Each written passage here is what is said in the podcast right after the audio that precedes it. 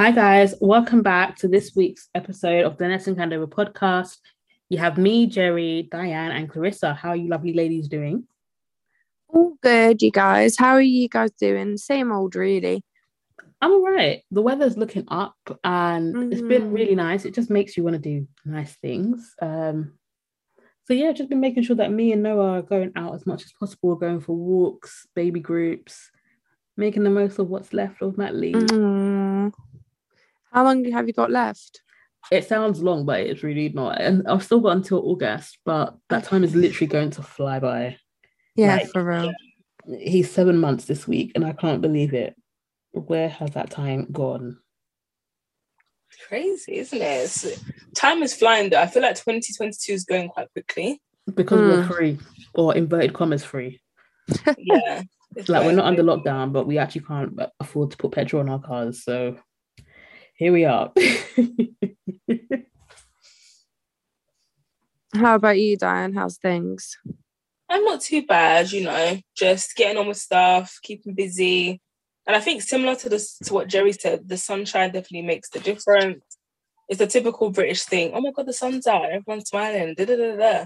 But it's true. It does change the mood. It does make you feel brighter. Mm. Um, and our clocks are going back, back forward. Which one is it? Back, but losing an Uh, hour. Yeah, Forward? Actually, no, no, forward. It 27. springs forward and falls back. Yeah, so it's going forward. yeah, it's going forward. I think on the twenty seventh. So, you know, we're really now our proper in spring now. So yeah, good. I can't lie, winter hasn't been as bad as it usually is. Like we haven't had snow. Yeah, do you know what? I think it's global warming though, No, no, it probably, Real you're right, it probably is. because has it even snowed? This is what I mean. Like usually by now we're still wearing thick jackets. There's been no snow this year. I, if I well, am I forgetting wrong? No, No, no, there hasn't been. Well, not here in London. no. No. How are you, Clarissa? All good, all good. It's just same old, really. I think the British weather has made me um just a bit more optimistic. I started to go gym. I saw. I'm so proud of you. Yeah, thank you. Started to go gym, but I mean, let's see how long I keep it up for. Hopefully, I do keep it up.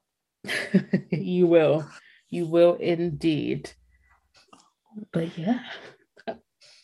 Wow. So this week, this week, this week, we are tucking into two quite juicy topics. I would say. Yeah.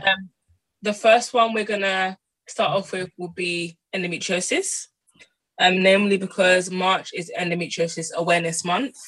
So if you've been following us for some time, I think we did a special episode. Is it last year? Yeah, I want to say last year, yeah. Yeah, my God, it's like ages away. Last year, where I spoke about my journey and my experience as someone who does have endometriosis, stage four. Mhm. Mm. and we just wanted to again highlight that this is um, endometriosis awareness month march and just talk briefly about what endometriosis is um, you know symptoms kind of how it can be managed and i guess different treatments and maybe i might touch upon how i've been since we last spoke about it yeah. we, I we think that'll be live for personal experiences. Yeah. Um, so in a nutshell, endometriosis is basically a condition where tissue similar to the lining of the womb starts to grow in other places. So it can be such as your ovaries, it can be in your fallopian tubes. Um, it's a condition that is really poorly diagnosed and it's about Mhm. a 10 year wait before your some women are fully diagnosed. Mine was also about 10 years before I was confirmed I had endometriosis. It's really shocking that it takes that long to get a problem to like get a diagnosis because Yeah. Like, people are literally suffering Yeah, for ages. you know. it. And the thing about it is, I guess the symptoms are so similar someone that just has painful periods, and I say painful periods in inverted commas. Um, and a lot of the time, you're kind of just told, you know, periods are, sup- are supposed to hurt, so you just deal with it. Um, but of I mean, course, they're supposed to be uncomfortable, but not to the point where you're doubling up in pain and affecting your daily activity. I think that I think that mentality towards periods is just not right. yeah, How can they just say, I I think agree. it's well, sorry, go on. I was gonna say I completely agree with you. Yeah, but I think it's just people's ignorance, especially when it comes to well, men and people who just don't have periods Yeah, yeah, because they don't truly know what we actually go through No. in terms of like the pain, and pain is different. But pain is relative; it's different to everyone. Yeah. And maybe someone that has a very low pain threshold, and the same way Dianne or Clarissa could be someone that has a very high pain threshold. Like it really does vary. And who are you to tell me how much pain someone someone's in, or how, how who are you to tell me how much pain I'm in? This is it, you know? Exactly. Um, so in the UK, around 1.5 million women are living with endometriosis, regardless of race or ethnicity. And this is a condition that can affect you from puberty right through to menopause. And definitely has an impact for life, I would say. Um, so how it kind of works obviously you have your menstrual cycle every month, and hormones obviously naturally released, which cause the line of your womb to increase to prepare for a fertilized egg. More time, if you're not pregnant, your egg won't fertilize. And basically, what happens is the lining will break down and bleed. And what is supposed to happen is then that is a period. So that is then released from your body and you bleed. So, of endometriosis, those cells in the lining of the womb grow elsewhere in the body. So basically, what happens is the cells react to the menstrual cycle each month. They you also bleed, but there is nowhere for the blood to leave the body, which then leads to the inflammation, the pain, and the formation of scar tissue. So that's basically endometriosis in a nutshell. Wow. Um, yeah. So what I would say in terms of like the impact it can have on people's lives, it's things like chronic pain, fatigue, lack of energy, depression, you know, issues with your sex life, relationships, and inability to conceive, difficulty to work, you know, not fulfilling certain obligations or commitments that you've made. Um, so it does affect you a lot, even when you're not on your period in that in that moment, it has an impact. I would say for sure. Um, there are four type. There are four stages to endometriosis, isn't there as well? Yeah, yeah, So I was just reading here. So um, there are four in endometriosis. It's staged um, in regards to severity. So stage one um, means there are a few um, implants or small wounds or lesions. This basically talks about the tissue. Um, so there are a few um, small tissues or small lesions around the body. Actually, no, wait, hold on. Let me correct that. There are a few small lesions and they may be found on your organ or the tissue lining of your pelvis or abdomen. There is little to no scar tissue. Isn't this um kind of similar to fibroids? it is similar. Okay. Um, and then there is stage two, which is mild, and there are more tissue implants than stage one. There are also deeper in the tissue, and there may be some scar tissue. And then you got stage three, which is moderate. There are many deep implants dash lesions. You may have small cysts on both or one ovaries and thick ba- and thick bands of scar tissue called adhesions. And then there is stage four, which is severe. This is most widespread. You may ha- you may have many deep um, implants, tissues, or lesions, and thick adhesion, adhe- adhe- I can't say it, adhesions, and there are also large cysts on one or both ovaries. So I do know from experience on the gynae ward, um, we used to have many women come in with um, they used to come in for surgery keyhole surgery to kind of get rid of the tissue and the scar adhesions, which might be on the bowels. Um, some of it can be on the bowels, some of it can be on the outside of the womb, some of it can be on the outside of the bladder. And the the surgery is to relieve the symptom. It's not to cure it, but it's to relieve the symptom of um, the severity of, of the endometriosis by removing the tissues, the excess tissue. There isn't a cure, is there? No, there is no mm. cure for endometriosis. It's just it's it's just mad because it just seems like it's a debilitating condition that again takes forever to be diagnosed, but there's a lot of people out there suffering with it. This is why it just can't be, especially if it's not just like within the womb, it can be on the other other organs as well. Yeah, this is what I find confusing though. I'm pretty sure I mean, it's not um, it's not what I think. It's proven there are many more women out there who actually do suffer from this. So why does it take so long for it to be diagnosed? It's they make it seem as if it's so hard to diagnose. I don't believe it's that hard to diagnose. I think it's because they want to like differentiate between people that have, like Dianne said, painful periods and more going on. Mm. But then it's like, like you said earlier, painful periods should not be painful. Yes, they can they can be uncomfortable, but they ideally should not be painful. No, they shouldn't. Like you can't be doubling up in pain or you know at the point where it's affecting your daily activities and it's debil- debilitating that that's when you should really raise an eyebrow and be like okay mm, like yes pain is subjective but it shouldn't affect you like that. I, I also feel like it may quite, quite please tell me if i'm being if i'm wrong but i'm only understanding a lot more as we get older as we've gotten older because it seems to be spoken about a lot more because i do agree with clarissa like there's probably like loads more women out there who have who have this condition and don't know or are just living with it without finding out because they don't know they can actually go searching. They just used to this that every time their period comes it's they're in excruciating pain. All the other symptoms that they may have associated with it they're just like oh i just have to deal with it. No definitely. I think you're kind of conditioned to feel that it is going to hurt. It's a period. It does hurt and then there's this element of when you go to the GP and the pushback is just giving you hormonal treatments or giving you mefenamic acid, tranexamic acid. So you just keep going back, and you're if you're kind of met with this wall of well, this is all we can do, this is all we can do, you do become a bit defeated, and you just kind of get accustomed to well, this is the norm. Mm-hmm. This is what you have to do, essentially. If you get what I mean? Yeah, it's just really a shame, a big shame that this has to happen because it's it's just madness that in this day and age in 2022 it's still taking like 10 years to diagnose. Right? With all the technology and stuff that we have it doesn't exactly. make sense. But i feel like this is where people just don't believe us when you say something.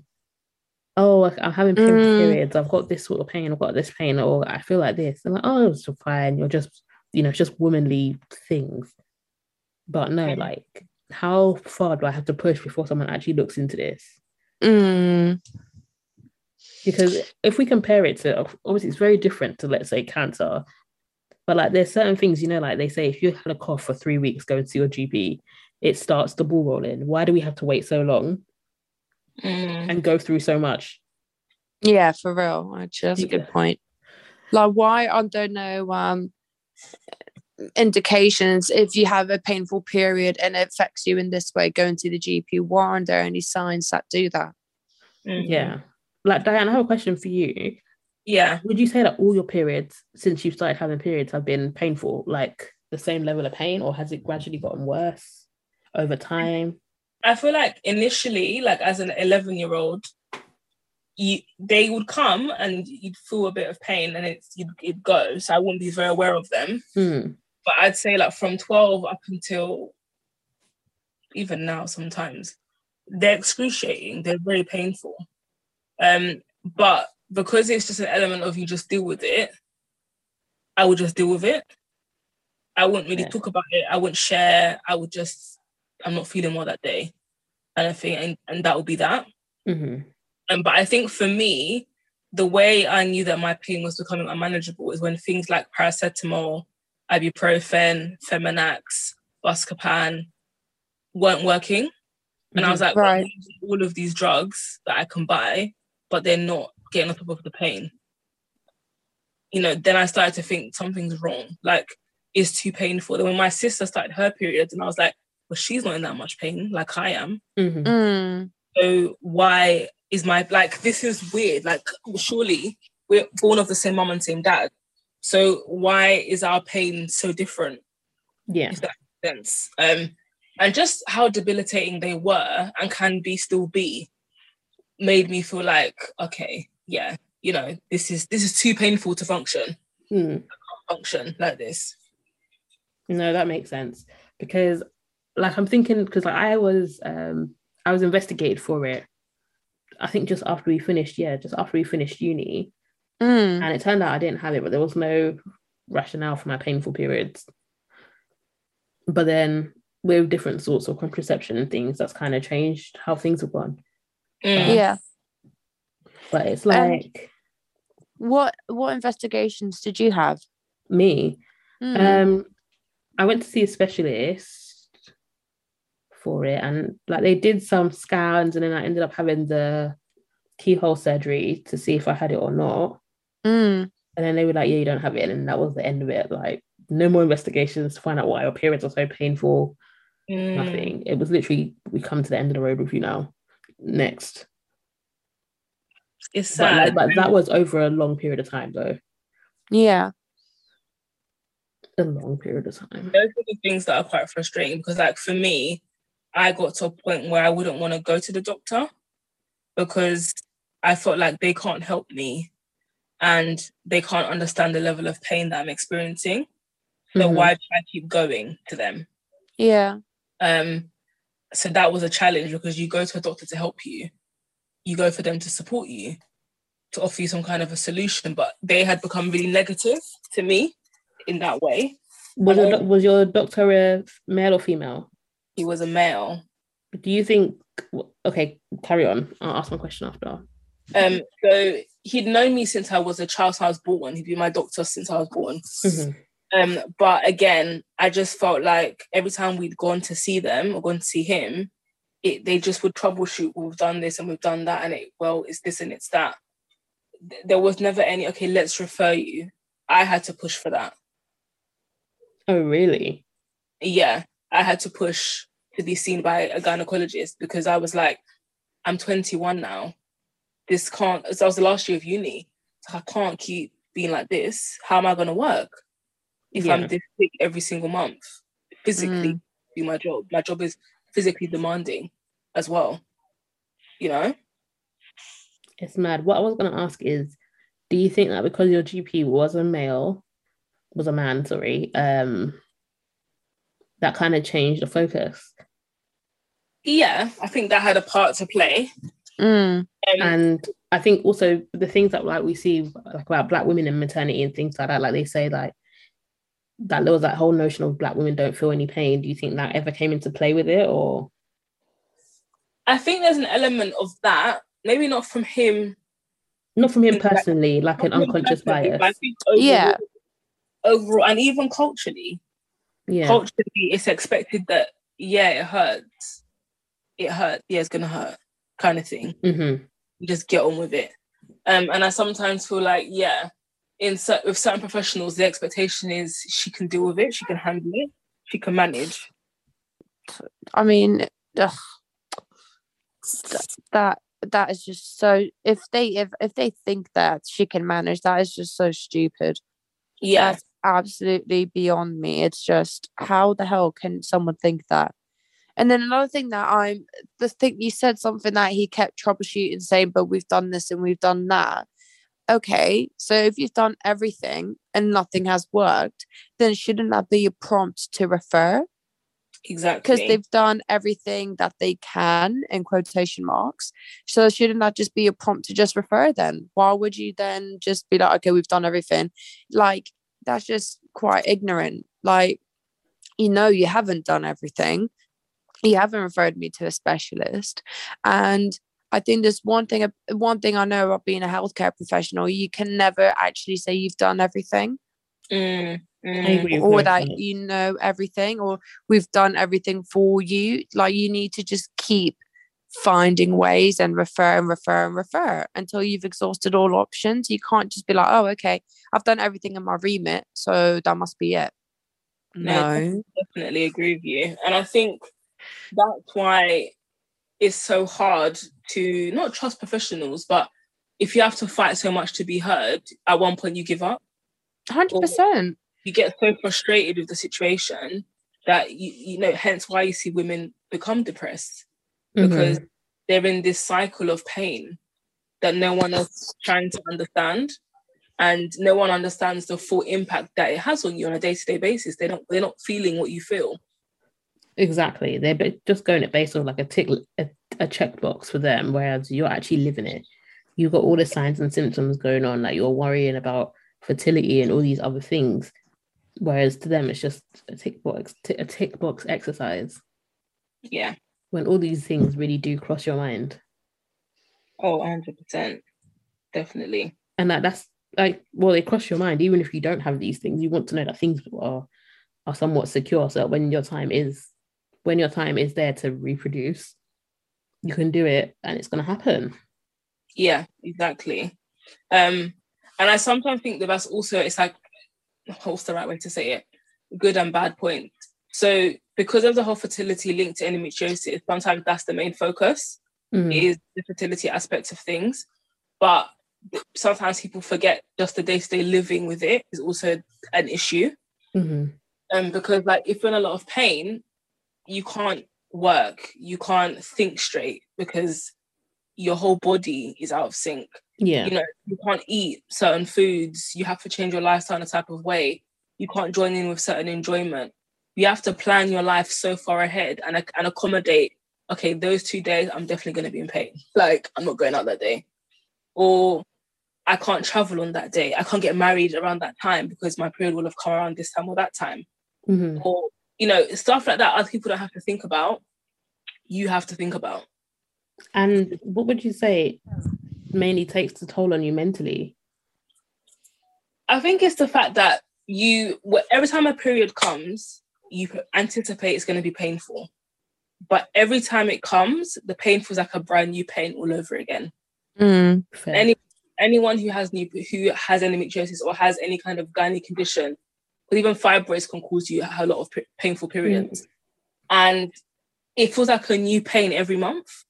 You feel like you've never experienced it before. So that is one thing that is always like a shock to your body almost. Yeah. um, and how quickly your mood changes because i'm the kind of person generally i'm quite a happy positive person i would say. Um, but the switch between being happy and crying and feeling low and feeling down it's like night and day when the cycle comes when it starts. Mm. and you just feel awful. You do. I mean you start kind of hating your body and questioning why are you in this kind of pain? Why is it so bad for you? You know why can't you be normal? These are the kind of things you're asking yourself. Um and a lot of the time you're not really sleeping because you're in pain.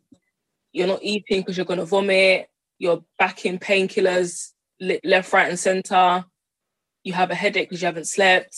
Your legs are hurting. Your back is hurting you. You want to go to the toilet. You're looking at the blood in the toilet. Even just seeing blood in the toilet can be psychologically a lot for some people. You know even if you see it every month just looking at it and looking at it in large amounts can make you feel sick. Um so yeah I agree. I will say, guys, I'm really, I'm apologizing if you can hear Noah in the back. He was asleep, and now he's trying to wake up and grace us with his with his input on this. if you hear him, just pretend like he's not there. No, But no. Like, it's a lot, Dianne, and I just think it's it's mad that I know I keep saying it, but it's mad that it takes so long for it to be diagnosed. Look at all like when you see all the things that you you go through per month. yeah But then again, please quote me if, if I'm wrong. I feel like people also coincided with polycystic ovaries, and I know they're very different. Mm, mm, mm. People do. People do like to cross between the two, and they are very, very different. Um, I don't know very much about PCOS. I couldn't confidently talk about PCOS. Yeah, no, no, no that's fine. but, um, but I I, know they're just- the same. Yeah, I just feel like people always think like they're all one, whereas they're very different things. Because Mm. if I'm like I'm I'm not very knowledgeable on the gynae stuff, but PCOS is more to do with the fallopian tubes. Um, it's to do with the cysts, cysts that um the ovaries develop during ovulation. Okay, so then and So- obviously endometriosis is, is in the in, in blah, is in the endometrium. Yeah. Yes, Yeah. it's the endometrium lining that's um placed in different areas in the body.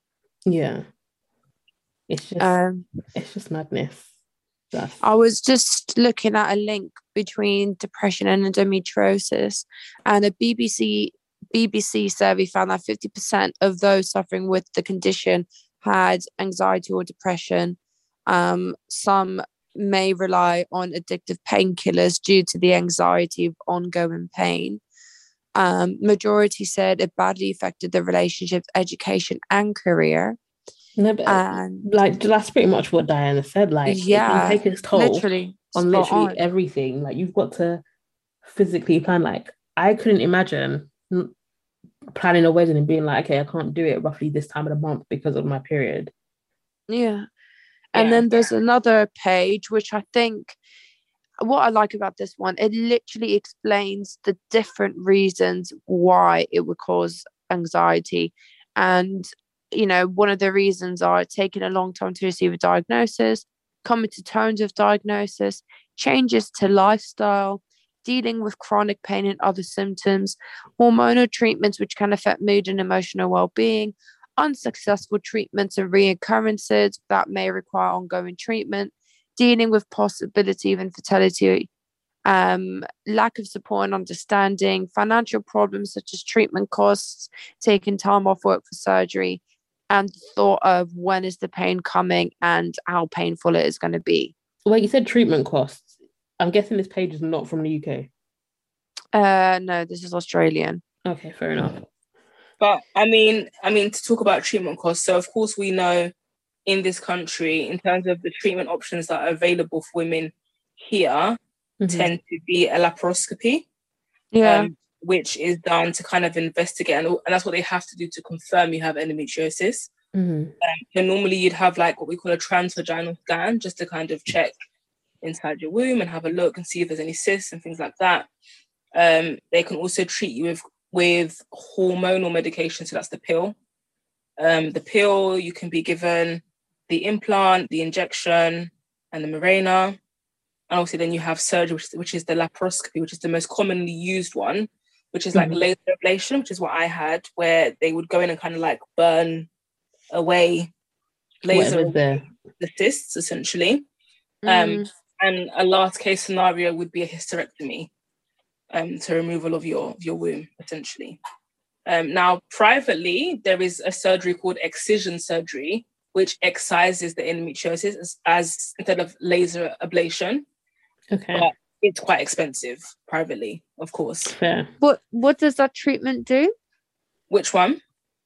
The private one, the the one that you just mentioned. What What? How does it work?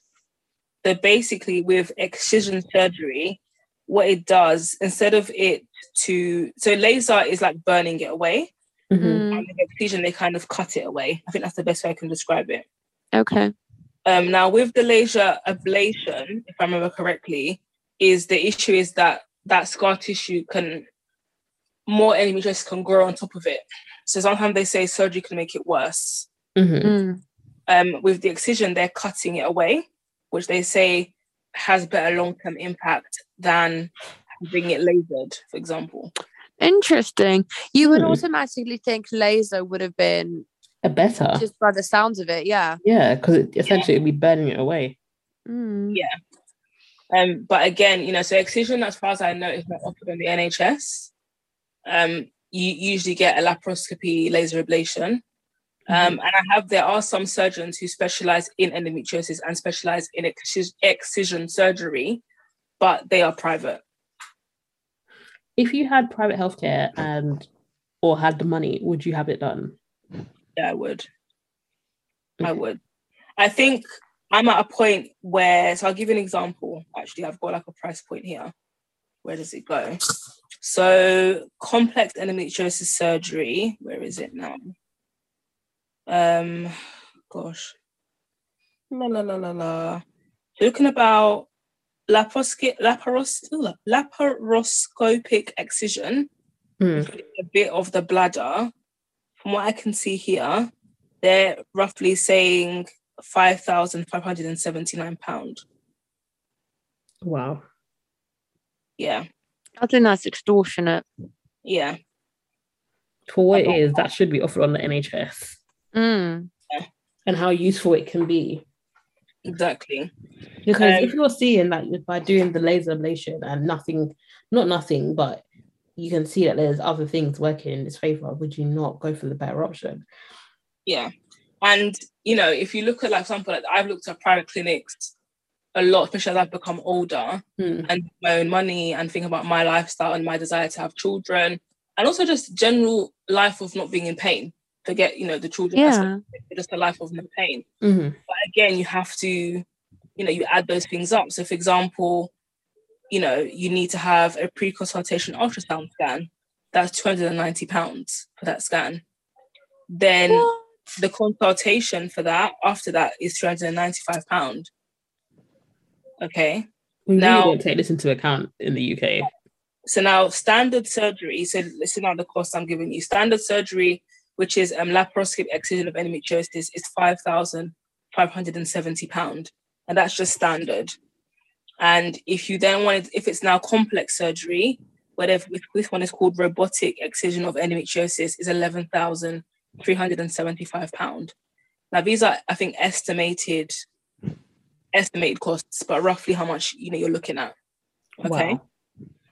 um, and again, this is the best of the best. This is the endometriosis clinic in London. So you know you're going to be treated by a specialist and things like that. But again, who can afford that? Who In this current climate. from? And again, because of that, I can speak on myself personally. My health insurance does not cover me for endometriosis because I already have the condition. And the clause in my insurance was don't declare it for two years, then we can put it on your insurance.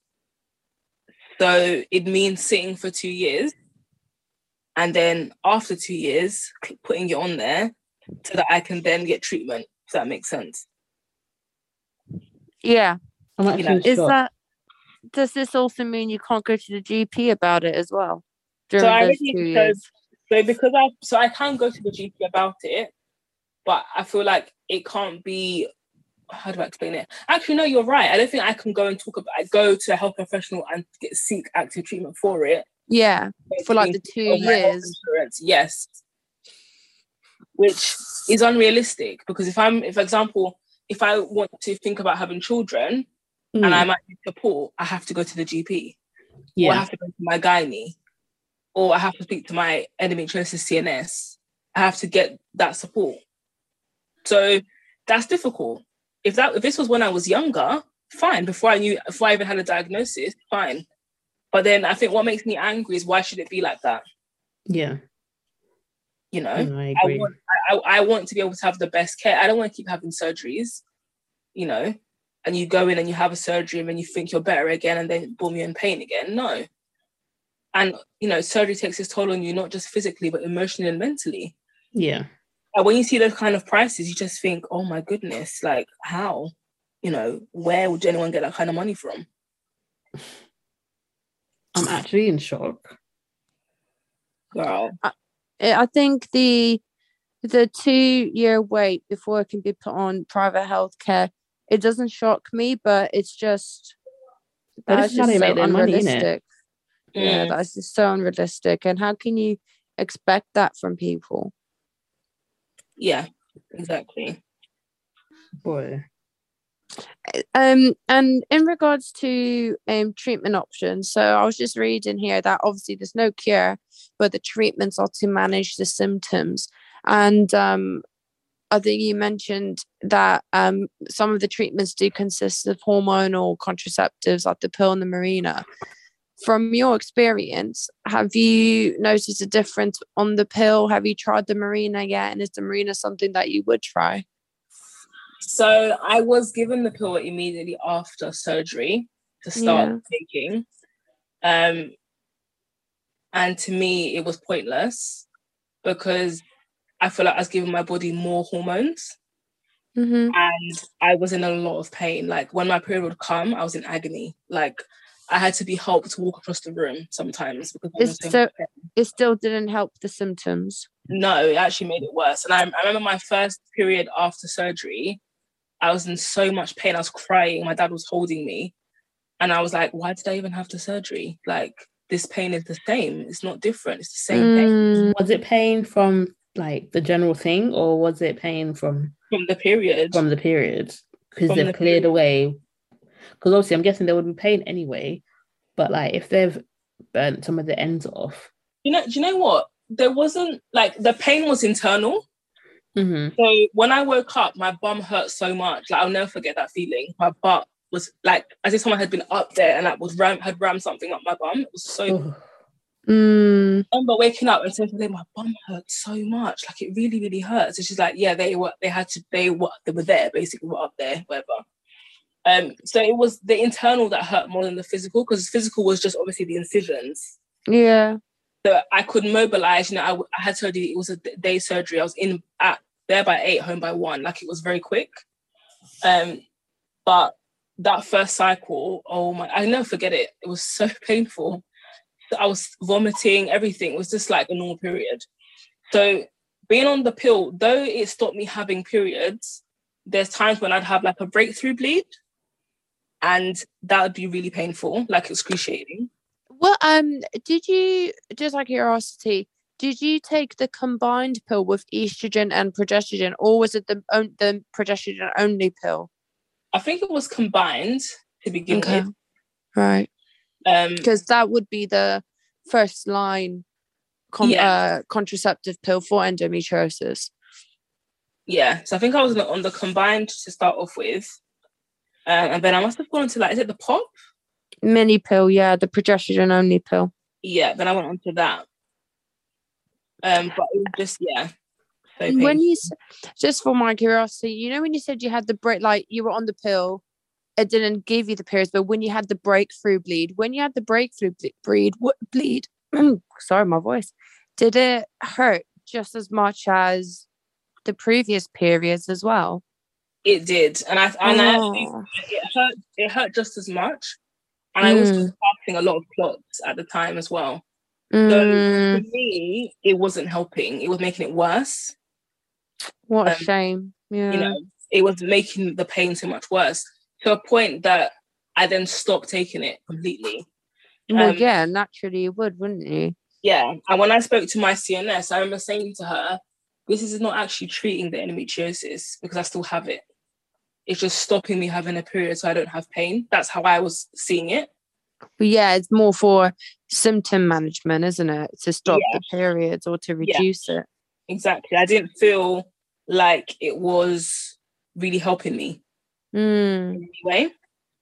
Um, and she was, you know, great about it, but then was offering me other options like the implant, the injection, and the Mirena. Um, But and- My From experience, is- I would have gone with the injection over implant because the, uh, I mean, the implant is good, but I always tell my women um, the third rule there's a third of women on the implant that will have prolonged bleeds. And there's a third of women on the implant that will have irregular bleeds or spotting. And there's only a third of people that will have no periods.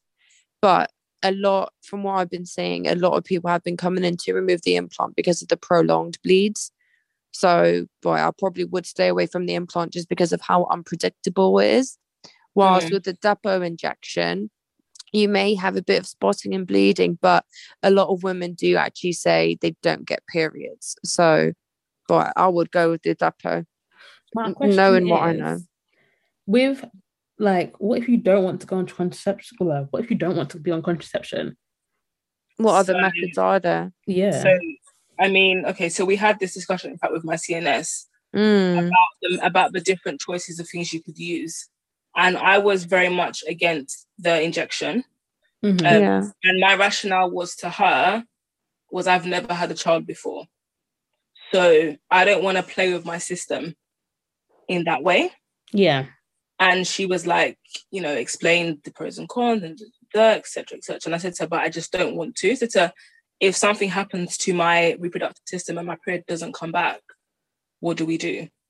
Yeah, one of the risks with the depot is um, once you finish the depot, the depot injection, you might have um, your cycle might be delayed to return wi- for about 12 months. Whilst with all contraceptive methods, as soon as you stop them, your menstrual cycle will return within a month or two. But with the depot, it can take up to 12 months for your cycle to return. Is that just because of how like how often you've had injections? Obviously, it's No, it's just- months. it's the type of progestogen. It just it's just a long acting um progestogen.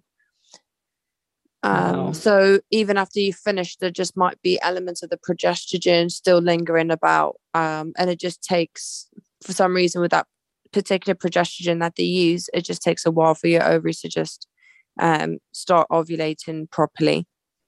Oh wow. I mean, it's it's good. I mean, there is the, it will come back. We just say up to twelve months, up to twelve. I don't know, it months. just seems like the max. 12 like I know we're not talking about contraception, but 12 months seems like a very long time to wait for it. yeah. It I can imagine. It is a long time. So for me, so now as I stand, I don't use any contraception. Mm, Um, because I just feel like my body has had so much from when I was 16, 17. No, 18. From 18 years old, I was I was using some contraception on and off. Mhm. And then after I had my surgery at 22, I was then taking it back to back all the time till about 27. So I got to a point where I was like, okay, do you know what? It's not helping. I'm bleeding. I'm in a lot of pain. Mm. I'm just stop and be a bit more holistic with, my methods. And what have you found that has helped? Um, so cutting out dairy has really helped. So I don't take cow's milk at all anymore. mm, Um, I do have stuff like butter, and I have bread now and again, but very rarely. I don't Mhm. take sugar in my tea anymore. Um, I used to not eat a lot red meat at all. I've had it here and there, but I don't eat as much as I used to. So cutting Mhm. that out, more like white meat, more vegetables. Um, and I've seen a difference, like less clots. Um, and it's funny how the body just adapts. I thought I would miss. I do love meat. I'm an African, like I love meat. I can't do meat. But the difference between having a really painful period, it does make that bit of a difference. that's Um, good. In terms of things that I've tried, like I think I've drank every herb you can drink for this condition. you know, really? Herbs that have come from Uganda, herbs that have come from the Jamaican holistic shop, um, this tea, this cinnamon, this thing, like everything. You know, my mum will watch YouTube of things that you can make and make it. Like, okay, don't drink this. And I've literally, there's nothing I've not drank, I don't think, to help. Um, Did they help for a point? sometimes, sometimes they work, but sometimes they're short term fixes. Mm, Yeah. Um, sometimes they're short term. Sometimes they do work 100%. Sometimes I'm like, okay, I'm taking this thing religiously. Why is the pain still so excruciating? hmm mm, The way I measure my pain is the pain relief that I take. mm, good. Yeah, that's a good way of Like, doing if. I don't need to take tramadol that cycle, then it was a good period. Wow. That's like my measure. Does that make sense? Fair. So On I that have- note, in regards to pain relief, just a quick one. Do you think anti-inflammatories would work? Because yeah, What, do you like think- ibuprofen? yeah, like naproxen. Because So I used to Yeah. take them. I did used to take them, but I was still in a lot of pain. Um, okay, So I call like ibuprofen, I call them like sweet because they're like sweet to me. Like Yeah. I would take them, but they don't do anything. Um, so like my drugs of choice are cocodamol Mm, or tramadol. Wow. Like that's my pool of pain relief there. Um, so if I don't take tramadol, I only take cocodamol, then it's been a good cycle. If I have to take tramadol, then it's not been a good cycle because I feel like that's too strong to take every month. Yeah, if not, if it's not needed. Yeah. And I've gone to work and taken tramadol sometimes. So I sometimes feel like it's too strong. And again, I feel like my team, my gynae team should have done more with me for pain management. No one has ever spoken to me about my pain management post surgery. what? No one. Like I don't remember anyone having that conversation like how are you managing your pain? You know, we can refer to pain clinic, things like that. No. That's wow. What? But then But I I think this is where the difference comes between men and women. Yeah. Because people just won't think that that's actually something that means a lot to you. Yeah, because to me, I shouldn't be. I should not be controlling my managing my own pain myself. I should have a plan of some kind. Yeah, And it should be legit. I'm, reviewed- so, should be I'm surprised. It should always be reviewed because I think I'm thinking the long term impact of tramadol on my other organs, for Mhm. example, you know, like the liver. Um, you know, is that a good idea? To keep taking such strong pain relief. And also my worry is if I'm in hospital for anything else and, i and I'm used to that level of painkiller, whatever they give me has to be as strong as that. Yeah. Yeah. Otherwise, it's not going to touch you. Yeah, it would never work. So it's all those kind of different things you kind of have to maneuver and work around, Mm. I would say. Wow. I would have really thought they would have at least had a discussion plan in regards to pain management. They do that with most surgical procedures. So why would a gynae actually on that note as well, in regards to my mum having her fibroids removed, they didn't talk about um pain management. But again, the question stands why when it comes to women's conditions and gynecological conditions, there's no um follow-up or the same you know co- uh, follow-up plans Do you want to Mm. know why? Because Women. people, they just, to some extent, don't care. Mm. Yeah. They Yeah. don't care about women's problems, you mean? Yeah. No, it's true. And I think, you know, this is the reason why we have an awareness month, which is sad, but we need to do it. We need to talk about it. And I, and I feel like we need to go into schools and talk about endometriosis Yeah. and other gynae conditions so that girls can understand and decipher between these are normal symptoms of my period and this is normal or this is more than a normal period and I need someone to investigate. yeah. Yeah. And I feel like if we could get to that sooner, you might find that people aren't on this on the system longer waiting for treatment because having to prescribe me painkillers every month, having to see me all the time, that's that costs money. Yeah. Yeah. It does. Whereas if you can listen to me and look at my symptoms, you know, give me a plan and we work together and we get to a point where okay, we've got a diagnosis, or if we've not got a diagnosis, at least we know we've done Mhm. all the necessary investigations, then you're gonna save a lot of people a lot of years of being in pain, you know? For real. But um yeah, so I mean, so I'd say anybody that has any of these symptoms, so like pain in your lower tummy or your back, and like pelvic pain, which usually is exacerbated around your period or just before your period. Um, if you have pain during sex, after sex, definitely listen to your body during sex because yeah, it can hurt like like a bitch. Um, so just make sure. Um, pain when you're going to the toilet, number one and number two. If you're really sick, like you know, violently sick on your cycle, diarrhea, blood in your pee, and lastly, if you're trying to get pregnant. And I think you have to try for up to a year before a GP can refer you to like a gynecologist for further investigation. Um, yeah. but I would say keep a diary, monitor your symptoms, monitor your diet, and just see how things go. But don't ignore it. Don't dismiss it. Don't think that this is just how it is. You've always had painful periods. You're gonna. That's you know, it's life. No, we we deserve to live a life that is not pain free. Yeah. Um, and I would say just look out on social media for different campaigns, different groups you can join for support. Because even having someone that can relate to you makes you feel so much better. You're not alone. Yeah. Like that I can definitely agree with. yeah, you know, being able to tell someone today was a bad day, you know, I couldn't walk today. Someone without the condition will not understand you. And even if you don't have a diagnosis, your pain is still valid.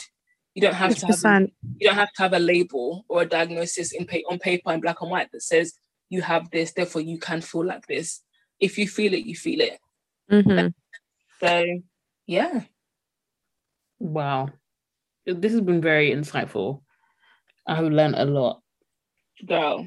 I mean, to like, I mean, I'm a little cheeky plug while I'm here. So, if you want to know more, I guess, about reproductive health, not just endometriosis, but other conditions, go and follow the Re-Up platform. So that's got more information about reproductive health. And the plan is, to, you know, educate women, give them the knowledge, and empower you to take charge of your body, of your feelings, of of you, and just don't be scared to go out there to healthcare professionals and say what you need to say to get what you need because you pay your taxes, my guy. So you need to get what you need. Come see, come sir, you know? Like, come on. You heard it right here from Dianne herself. Trust me. But with that, all of that being said, we're going to move on to our next topic discussion, which you've probably seen all over the timelines, all over the news, everything. It is about the teenage girl that has that has been given the alias of Child Q from a school where she was strip searched because school teachers thought they could smell weed on her. However, the main outcome of this case is the fact that she was strip searched. She was stripped searched on her own on her period because she was black. Yeah. So if we if we if we like dissect the words that were used in the report, so you know they they don't they're not they're not trying they're not even admitting it that we all know that it is. They're all they're saying things like racism was a likely factor. Is this a safeguarding report? Yeah. Okay. This is the one that came from the police, the investigation. Oh. Hmm. And they were talking about the fact that um what did they say? An official, an official investigation into the girl's treatment published on Monday concluded that the search in December 2020 was unjustified. Now, what I would say alarms me is there were so many things wrong that happened. Yeah. From the beginning. Yeah. And, you know, mind blowing, but not mind blowing either, if that makes sense. Because I feel like since since 2020, since that that's this new decade, we're seeing a lot of things open up about racism in our country. Mm. Um, the brazenness and the confidence that institutions have to be racist. Before you and, go any further, down, even with what you said, the year of 2020 was yeah. had things like the protests after George Floyd died, like all these George things were Floyd, discussed yeah. that year, and it's this still happened. Yeah. Yeah. Sorry, carry on. Just what I drop my two pence in. No, and it's so true. And I think us as healthcare professionals reading this case, the first thing that came to our mind was safeguarding. You know, instantly. And what T and WTF? Yeah. You know. um, and you know, you put yourself in the position of that young girl, child Q. How was this ever allowed to go where it went? legit how just i'm I, I yeah i'm i'm so i'm just speechless about it and I'm, i'm i mean don't get me the met you know the met police i mean i'm not surprised how the met police don't have common sense you know so and i'm very shocked they carried this through but i'm not shocked because it's the met police. But for the school to call the police? Ex- really? it's not even that. You call the police but you didn't call the parent first of all. That's usually For your first line not even usually that is your first point of call the parent. Because yeah. if if this child was running late on their school dinners or something you'd be quick to text them that there's no money on their parent pay. Mm. yep so yeah, for real. why how... didn't they let the family know? Especially if the concern was she might be, if say, you know, if, if it was drug related, you would call the parents and be like, look, we're concerned there might be a drug related issue of your child. Yeah, for real. Why didn't they call the parents first? There's there's there's so much they didn't do. I mean, let's let, let's like undress it. If I was walking down the road, people smoke weed like people smoke cigarettes. Number one. Yeah, yeah. She could have been on a bus, and someone was somebody has sat next to her who smelled of weed. Okay. Yeah. Even she could have been walking anywhere, right? That doesn't give you the that doesn't give you the chance to victimize her and do what they did to her. If you suspect someone, it's a suspicion, not a confirmation. Okay? It's a suspicion. But mm. this child was tainted and labeled because of the color of her skin. And to me, in that kind of an establishment where every child should feel safe, parents should feel safe sending their child to school, something has to be done. And not just sacking people, people need to be held account in law. Legit. You know, if this I never came so. to light, if this never came to light, we would never have known about it. It happened two years ago. Honestly, and the, what what's the part that's shocking me the most is I've seen a lot of TikToks about this, not just about the protests that have come from it, but like I've seen white people that have made TikToks about it, and they're saying like this wouldn't happen to one of our own. No, this is the thing. I think there was one MP that said, as a white person, can you imagine this happening yeah. to your white child? And it's true. If you can't imagine it, that just that that then therefore shows what white privilege is. And it You just know? shows you that regardless of what age, black children, male, female, are always like are not safe. not even that they're not safe. They're treated as adults because this Yeah. girl Oh, was good strip point. searched. You wouldn't strip search a child. You wouldn't do that without a, a nominated adult there or the or the, the parent or guardian who has whoever has parental responsibility. You wouldn't.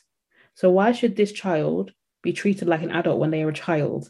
You went into a school that caters to children under 18 because that is a child in the in a child is anyone who's under the age of 18 in the law's eyes. But you went into that school, picked this child, and treated this child as an adult. Yeah. I'm sorry, but I think I think these people need to be um prosecuted for sexual assault, you know, as well. It is sexual assault.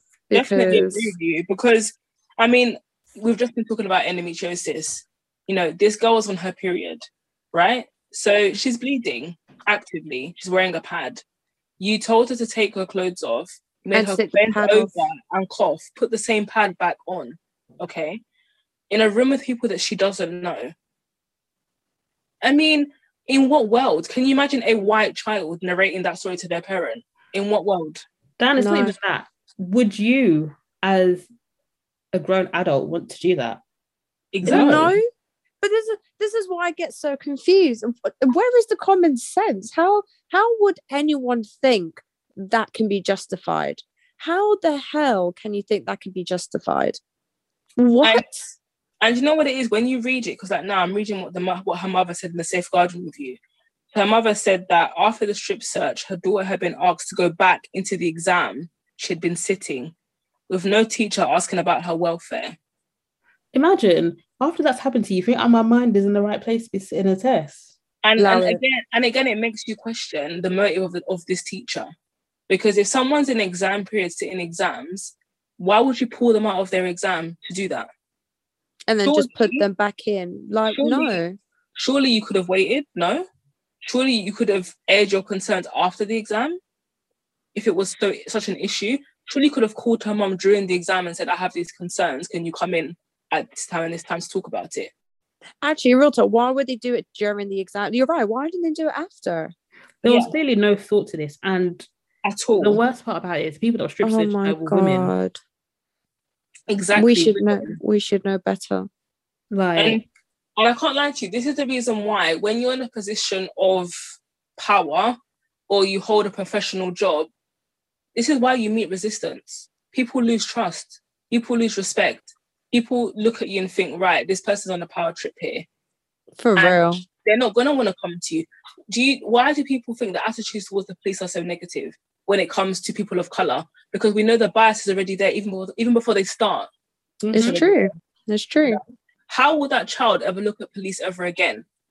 In a negative Or- way. Or an institution or the education system as well, because Exactly. they they failed her as well. Because, Yeah. uh, like you said, I think, I'm not sure if it was Clarissa or Dan. One of you said a school is supposed to be a safe place.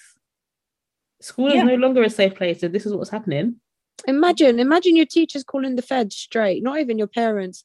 Not even like, oh no. Sorry. And they have no proof. Exactly. It's suspect. It's suspicion. so it It's was just to bias. it was just because they thought they smelled a bit of weed. That's it. Like, like you said, the key word thought. Imagine. Because nothing was found on her. Imagine. They thought they smelt it. I'll tell you right now, I'd lose my pin. My child, I'd lose my pin. Of course. I'm sorry. Like, there's nothing. It's There's it's nothing such, a, you can it's, such a, it's such a violation. It, That- that's the word. You know, it's a violation.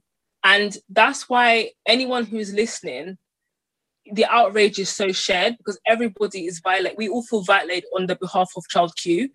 We feel like it's been done to us. Reading it is like, whoa, you know, we're all now we're all women here on this podcast. Imagine somebody stripping you on your period. What? You as know- a woman, not even a child. You as you a know, woman. Talking about the police and what's been happening with the police and women this year and last year, what Yeah. Sarah Everard, and and it just makes them all sound perverted, even the women. Do you really think it's a good idea to strip a 15 year old under under 16 as well yeah under 18 under 16 a 15 year old girl in a bloody school. You, no what? I just i can't sorry. I can't get the words out of my mouth. Like that's perverted man. Yeah how can mean, you justify and think this is for the job? How can you justify that? There was no consideration for the humiliation the trauma the aftermath there was no debrief with her to find out are you okay? That's or, what guilt kills me the most yeah because... it was like this has happened and we've done it. Now go back to being a child again. Like you violated her and now you want her to supposedly continue to be fine and be safe and be comfortable in school with people that don't trust her. I really hope that she's no longer in that school and she has actually left but i'm not sure if you whoever if you are listening whether you've seen the things that have been posted on social media like the protests that have been happening in the specific school in the borough that this is happening it, that this has happened in and just all over because people are outraged. Yeah. Black white asian pink blue whatever everybody is outraged. I mean to me personally the entire police force needs reform from head to toe. It stinks of racism. It is not there to protect us as people of color. I don't feel safe if a policeman came towards me. I don't. And I'll say that here. I don't feel safe. I worry about our children going into schools, mm-hmm. who they're going to be exposed to, those teachers. How much safeguarding do they actually know? How many of them just go to training and sit there and tick that they've done the training back and actually apply the theory to practice. In that school, clearly none. Even if they did the training, though, it's just about caring. No one cared. No, they didn't care. They did, but then, but then, what? What? Like I'm saying, what my my element of the fact is that safeguarding 101, and you guys completely breached every single part of that. Which exactly. means, as a, as a school, how are they still operating? They couldn't protect yeah. that one. They couldn't protect that one child they can't protect the rest. Well, let's see what happens now because the case has come out. The public now knows. We yes, this happened what December 2020. It had to be investigated. So we can only see from the outcomes and the recommendations, we can only see what the changes that are going to be made. Sadly, it's at the detriment of this poor young girl who has now been self-harming and all sorts. Exactly it's like every time it's, I think about it, it really it's just so upsetting. It makes me angry that in 2022, poor. well, 2020, this is still happening. That one of our own has been picked and pulled and treat, treated as an adult. What it really reminds me of is the oh, what did they the Central Park Five? Mm-hmm. They were all under, they were all all apart from one were under the age of 16 and they were all treated as if they were adults. This is pretty much the same thing. Yeah. Like they've ruined this girl's life. Legit. Yeah, it's just, it's just disgusting. It's no words for it. It's just disgusting. It's appalling. It's just, you know, no, something has to be done. Like that school needs to be closed. It needs a big shake up. The school needs a shake up. The, the Met, we know what the Met needs. The school needs a big shake up. The head teacher needs to answer for this. The safeguarding lead needs to answer for this. And the teachers that were pulling her in and out. And the one that actually made the inverted commas disclosure because there is a racial bias there. Oh, what, what, kills me is that this is within London, Hackney. one of the most multicultural cities in the world.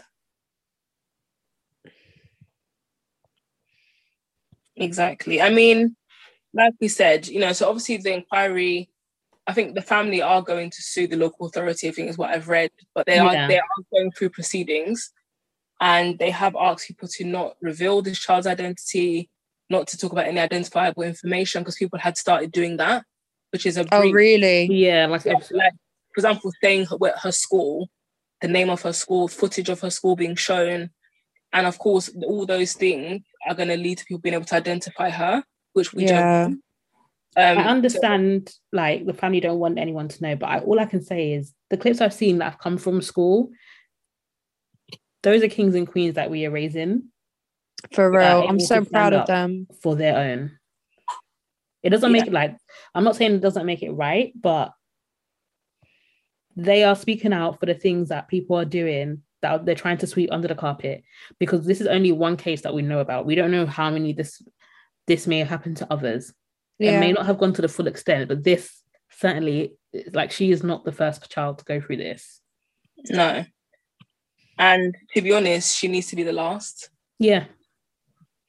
She needs to be the last. And we need more noise to come up about these things. If things happen, we're tired of hearing lessons have been learned. We are tired, of Tired. hearing we truly regret. Stop doing it. Full stop. Tired. Lessons haven't been learned and there isn't regret. This is why they keep happening. Just exactly. Just stop doing it. What the hell? It's it's it's we're just we're tired. We're tired of it. You know. like even just thinking about it, it's it's got all of our bloods boiling again. It's just pure and like Darren said, the key word is it's pure violation. Absolute viol just absolutely violated her Yeah. completely. And for God knows how long. Like this is definitely a violation. She, she's never gonna forget this. No, I just really hope that she finds some sort of peace and solace out of this. Like, it's easy for me to say, but I don't want this. Like, yes, this is a horrible thing that's happened to her, but I don't want her life to surround this. Mm. I want her to, if anything, use this experience to better her life and show others that, okay, yes, this happened, but I'm not going to let it define who I am. I hope that makes sense. No, hundred percent. And you just hope something like this doesn't happen to Doesn't- anyone else. It doesn't, yeah, it doesn't impact her in negative ways. Yeah. You know, throughout her life. But then this is the thing that angers me. They've put her in a position where she then now has to pick herself up. She now has to mentally rebuild herself. She now has to deal with this trauma. And, You know, like how dare they put that on a 15 year old girl? Like you're already going through so much with puberty Mm-hmm. for this to now be on top. Like, ugh. Taken her youth away. You've taken her They youth have. away. They've they've made her an adult. Yeah. They they treated her like one. She can't get like she's not gonna be. I don't want to say she's not gonna be an innocent child again. Well, she may never be. And you've treated her like a child in prison. Sorry, but what? To bend over and to cough. You do that when you go to prison. Like She was in world- school. In what world did they think that was okay to do that to a 15 year old girl? Oh why? because they thought she was turning 16, seeing that. No. No. What really kills me, I know I said this before, but what really kills me is that it was women. Yeah. You yourself would not want to cough and squat and have someone searching your insides on your period or just in general. So why would And you do it to a also. It's really an abuse of power. The, yeah, and also they're not even. I'm not like the strip search was just beyond, but they're not even like a medical professional. It could have maybe been a school nurse. You know, maybe s- uh, complete strangers though. Like But then this is the thing: school nurses, as much as we're based in schools, we're not. This is not our role. Yeah, no.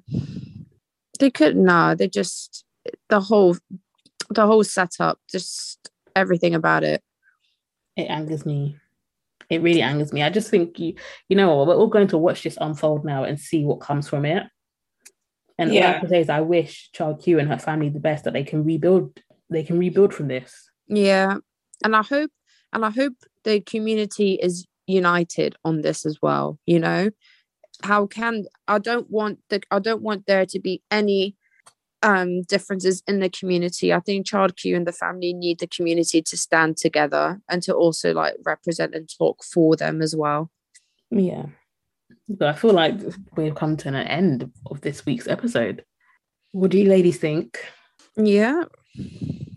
Yeah. we'll we'll can't we'll see how child q unfolds and keep you guys posted as well Definitely. So as always, guys, you guys know where to hit us up on. Our Instagram page is at the Nursing Handover Podcast. Our Twitter handle is at the underscore handover.